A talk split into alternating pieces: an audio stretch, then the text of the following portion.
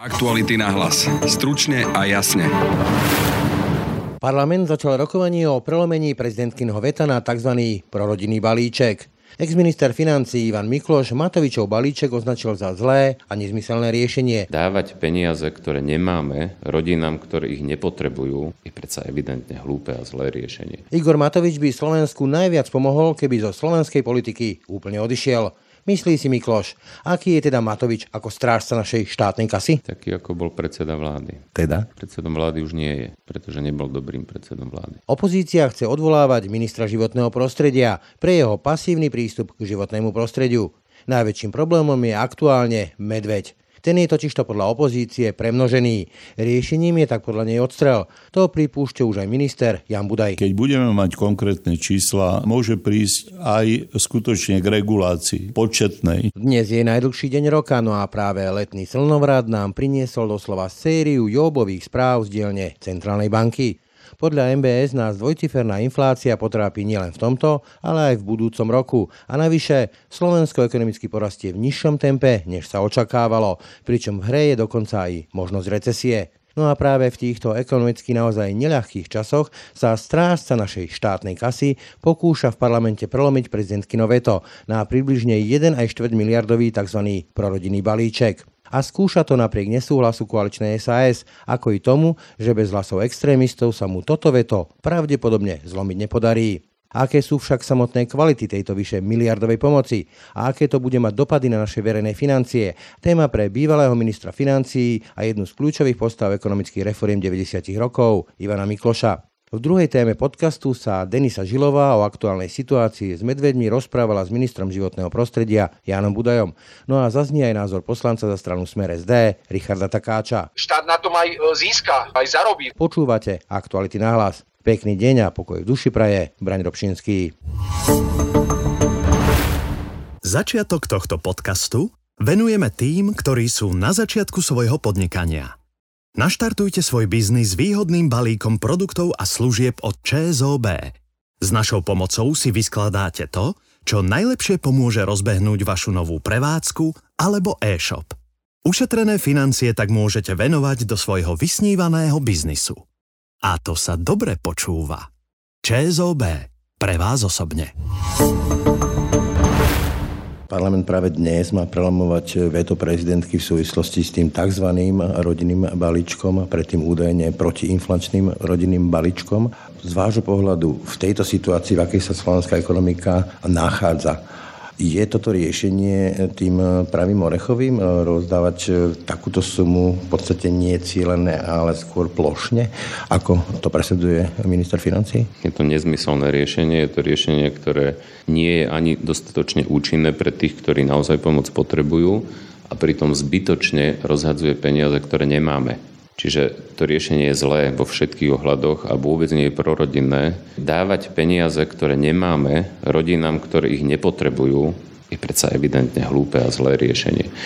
Keby sa pristúpilo k riešeniu naozaj rozumnému, tak tie rodiny, ktoré sú naozaj odkázané na pomoc a sú v tej dnešnej situácii rastúcich cien, tým by sa malo pomôcť viac, ako sa pomáha týmto opatrením ale určite by sa nemalo pomáhať rodinám, ktoré tú pomoc nepotrebujú a navyše ešte vyhadzovať peniaze na nejaké kružkovné, ktoré ani nie je pripravené, keď vláda nemá peniaze na to, aby zvýšila platy učiteľom alebo sestram. Napríklad v Británii už e, plošne v podstate takým spôsobom, že helikopterové peniaze, nejaké peniaze rozdávajú, lebo ľudí trápi vysoká inflácia. Podobne s takýmto opatrením prichádza Rakúsko.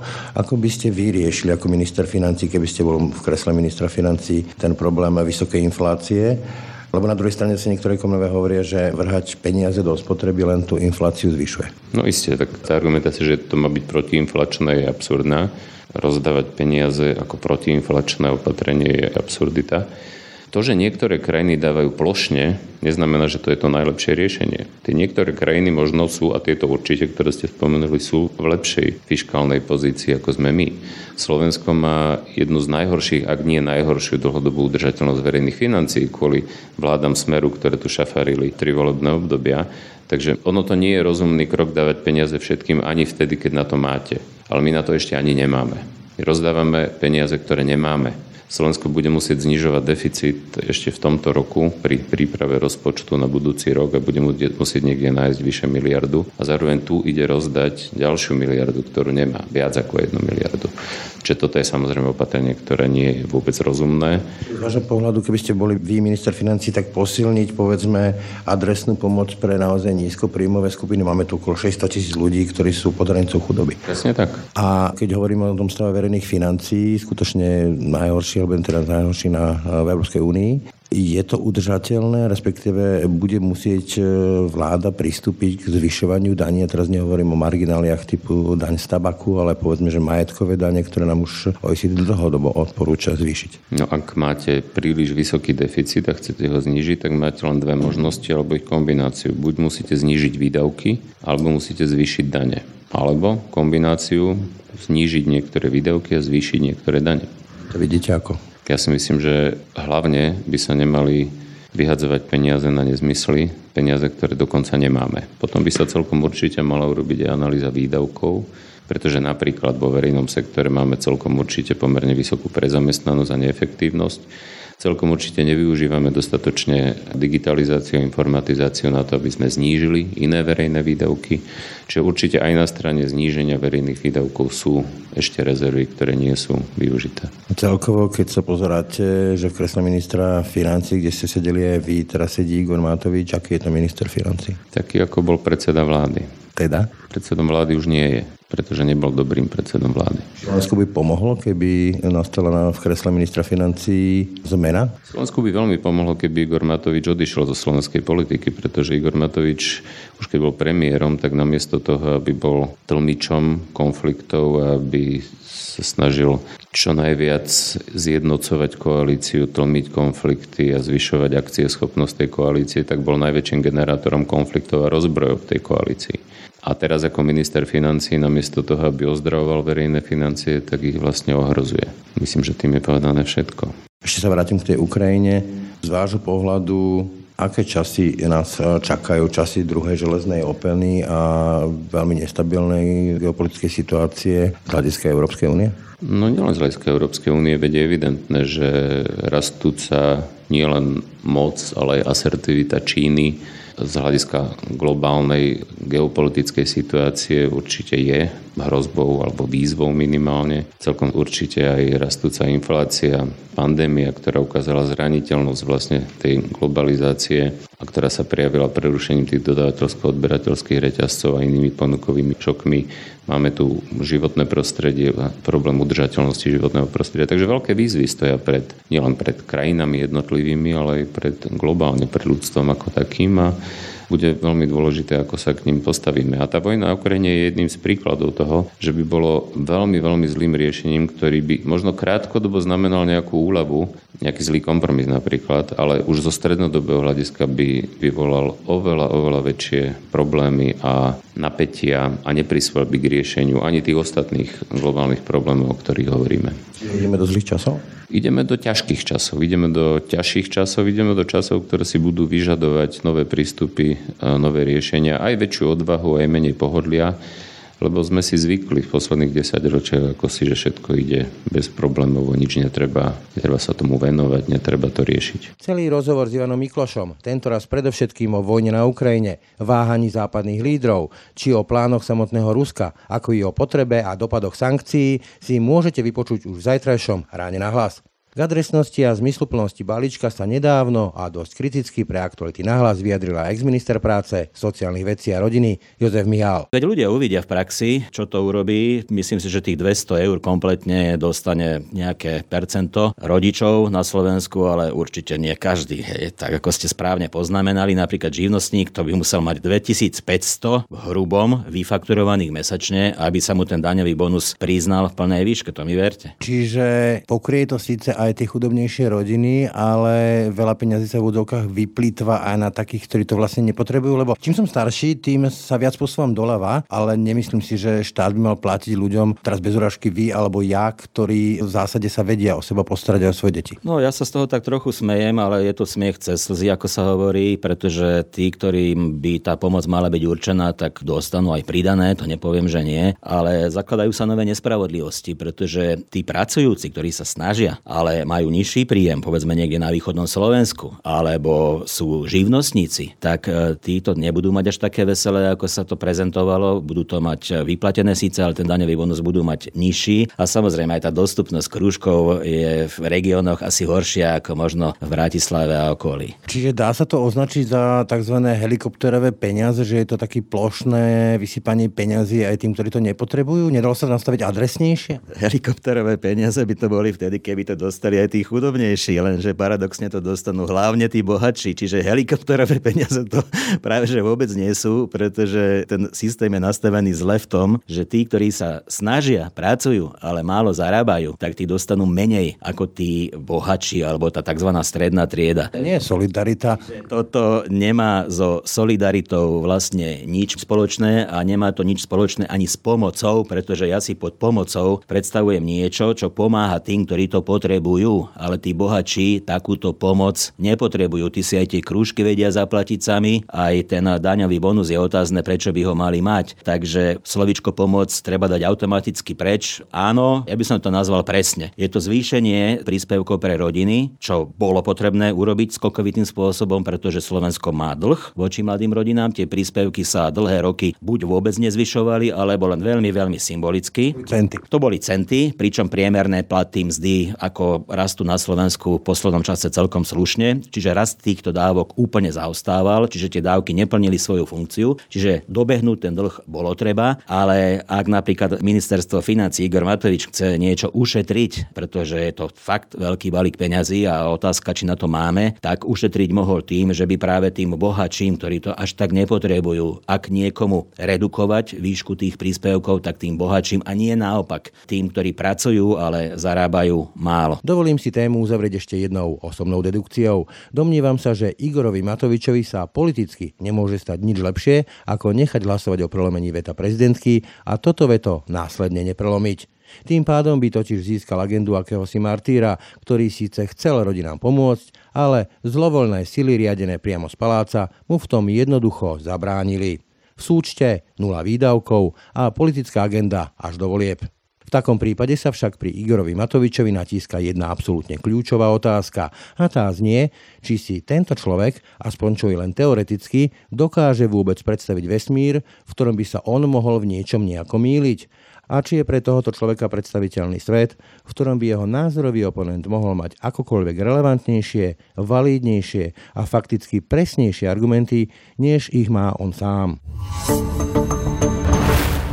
Na linke mám Richarda Takáča, poslanca za opozičnú stranu Smer SD. Dobrý deň. Dobrý deň. Pán poslanec, e, opozičná strana Smer SD je za to, aby minister životného prostredia Jan Budaj odstúpil. Prečo? Strana Smer sociálna demokracia dala podpisy na odvolanie ministra Budaja z viacerých dôvodov. Jeden z tých takých teraz aktuálnych, e, najviac prezentovaných mediálne je neriešená situácia s premnoženým e, počtom medveďa hnedého. Samozrejme, my sme v tom odôvodnení sa uvádzali aj ďalšie dôvody dôvody, ako je environmentálny fond, čo sa týka obcí a kanalizácií. Samozrejme katastrofa na rieke Slana z hľadiska vypušťania z bane, plus ďalšie veci, ktoré sme tam dali aj e, z dôvodu napríklad vyhlasovania chránených území alebo presunu e, správy štátnych lesov 4 5 pod e, štátnu ochranu prírody. Čiže je tam viacero dôvodov, prečo odvolávame ministra Budaja, ale jeden teda ten taký, čo najviac teraz verejnosť vníma, je vlastne premnožený počet medveďa hnedého a aktuálne aktuálny postoj ministra Budaja, taká nečinnosť jeho voči tomuto. Ale minister Budaj oznámil, že posilňuje zásahový tým, čiže je toto nečinnosť podľa vás? Samozrejme, lebo treba si uvedomiť, že,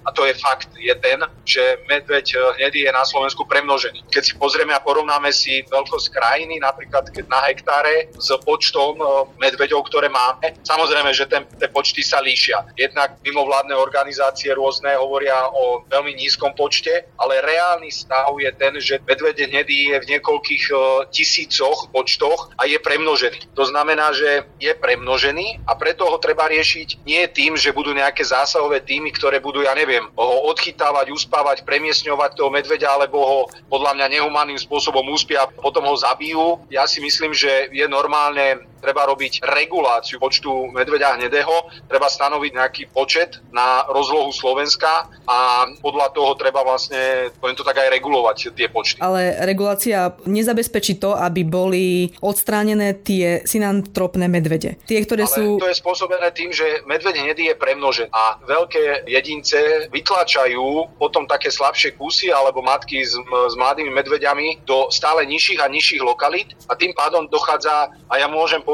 každý deň mi príde správa, sms o tom, kde kto ako videl medveďa, sa s ním stretol. Dnes napríklad aktuálne obec Guhrovec pri Vanovciach nad Vepravou tiež zverejnili na stránke medveďa. Každý boží deň sa s týmto stretávame a toto vola kedy nebolo, lebo proste ten medveď hnedý je premnožený, ale my to nevyriešime tým, že minister Budaj bude hovoriť o tom, ako treba zatvárať kontajnery, ako treba, ja neviem, aké opatrenia robiť. Proste fakt je ten, že ten medveď je premnožený. Tam je proste jediná cesta je tá, že tie počty sa budú regulovať odstrelom a v zásade nie tak, ako minister teraz povedal, že pošle 50 polovníkov na polanu a nech tam um, ulovia alebo ako desiatich medveďov. No ja si osobne myslím, keby sme pristúpili k tomu tak, že sa na určitý počet sa stanoví, koľko sa, poviem tak, akože zníži ten počet a postupne by sa znižoval počet medveďa hnedého, tak štát na tom aj získa, aj zarobí v zásade predaja povoleniek pre polovníkov. Takže vy by ste chceli, aby štát na tom zarábal, na tých medveďoch? Nie zarábal, ale počkajte, je, je podľa mňa rozdiel, keď Budaj povie, že tu dám nejakých polovníkov, nejaký zásahový tím a nech idú uloviť nejaký počet medveďov. A keď už chce to takto riešiť, tak to môže riešiť takým spôsobom, že štát môže na tom aj získať nejaké finančné prostriedky. Ja nehovorím na tom, aby štát na tom zarábal. Ja hovorím o tom, aby štát reguloval medveďa hnedého, aby stanovil nejaké počty, ktoré sú maximálne pre Slovensko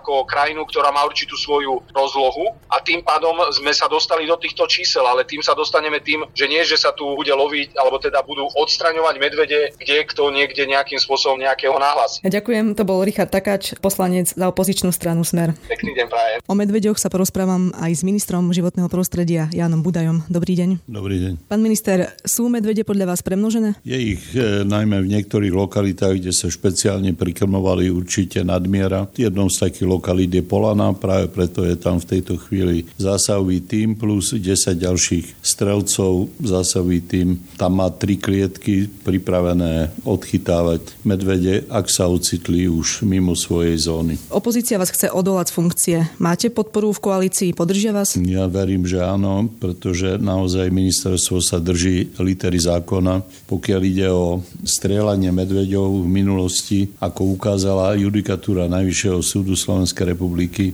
bolo toto strieľanie nelegálne. Čiže posledné roky ešte pred nástupom novej vlády sa vlastne už aj prestali dávať tie výnimky, lebo všetky súd zrušil. Zároveň je faktom, že ministerstvo malo zásahový tým, respektíve štátna ochrana prírody, ale bol slabo vyzbrojený, nebol schopný tú funkciu plniť. My sme teda našli situáciu takú, že posledných 20 rokov de facto regulácia medveďa neexistovala. Povolenky sa dávali zrejme iba vyvoleným, pretože naozaj sa ich dávalo veľmi málo. Dajme tomu 30 do roka a z toho vedeli zastreliť 17 medveďov. Čiže to, keď si uvedomíte, že tá populácia podľa sčítania na základe DNA tvorila v roku 2000, povedzme 17, zhruba 1200 250 jedincov, tak odstrel 30 alebo dokonca len 17 neznamenal nič. To nebola regulácia, to boli papalášské polovačky. Preto myslím, že bola aj taká slabá výkonnosť. Napríklad v roku, kedy povolili najviac odstrelov, to bolo 80, tak ale trafili iba 30. Nebola to, opakujem, regulácia, boli to papalášské zábavky, ktoré ale skončili tým, že aktivisti dali na súd ten tento porušovanie zákonov, pokiaľ ide o ochranu medveďa hnedého. Pretože medzi tým za tých 20 rokov Slovenská republika pristúpila k mnohým rozhodnutiam Európskej únie a medzi nimi je to aj ochrana týchto vzácných zvierat. Čiže na základe judikatúry Najvyššieho súd už od roku 2018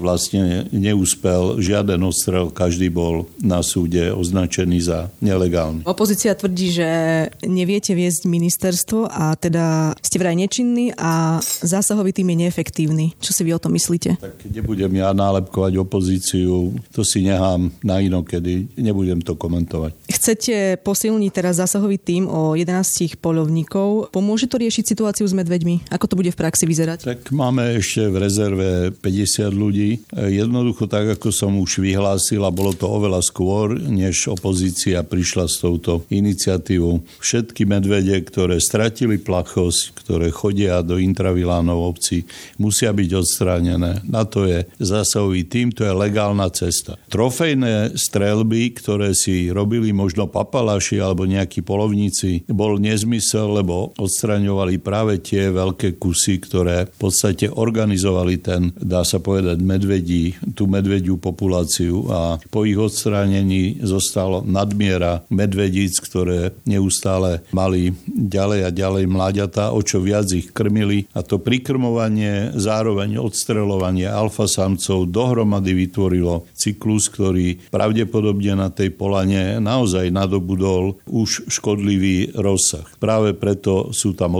odborníci a my chceme zrekonštruovať celý ten prípad, lebo na Polane niektoré roky bolo polovica všetkých odstrelov celého Slovenska, tak buď to bola nejaká zvláštna strelnica medveďov a zároveň výkrmňa, len pri krmovaní, ktoré nám ukázali štátne lesy, je tam 28 prikrmovaní. 4 tony každý rok kukurice čistej, ktorou sa tá zver krmi.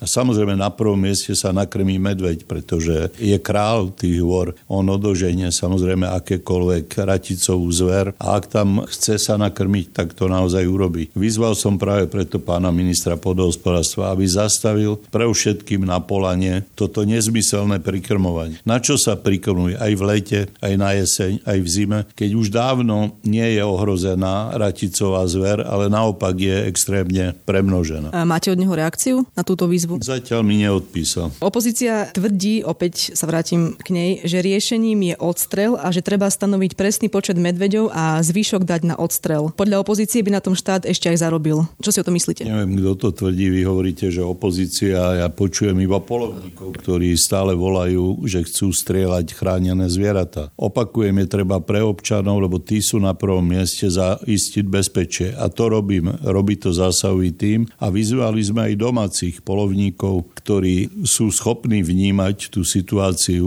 aby sa pridali, dostanú riadnu dohodu o spolupráci so zásahovým týmom a môžu pomôcť ochrániť domáce obyvateľstvo pred atakmi medveďa, ktorý vzhľadom na to prikrmovanie si už odvykol od prirodzenej stravy a naozaj už vyhľadáva tie krmoviska, vyhľadáva ľudské sídla, lebo tam nájde odpadky a nejakú stravu. V Tatrách sa nám podarilo odstrániť minulý rok synantropné medvede, ktoré sa vykrmovali na neporiadku okolo kontajnerov. A skutočne sme dosiahli nápravu. Tento rok nemáme hlásené žiadne kolízie ani žiadnych synantropných medveďov. Verím, že zvládneme aj Polanu a samozrejme všetky ostatné lokality si zaslúžia našu pozornosť. Ministerstvo vyhlásilo program pre všetky obce, ktoré sú v kontakte s medveďom. Ponúkame ochranné prostriedky, ponúkame osvetlenie, ponúkame nápravu v odpadovom hospodárstve a samozrejme pomoc pri výchove a vzdelávaní, pretože na mnohých miestach už ten život v divočine, ktorý vedeli žiť naši predkovia, je ľuďom cudzí a potrebujú informácie. Ako bude tá regulácia vyzerať? Regulácia, pokiaľ ide o početnú reguláciu, je podľa európskej legislatívy možná iba v prípade, že máme výsledky sčítania. Na tie už tretí rok čakám, že ich dodá Univerzita Karlova.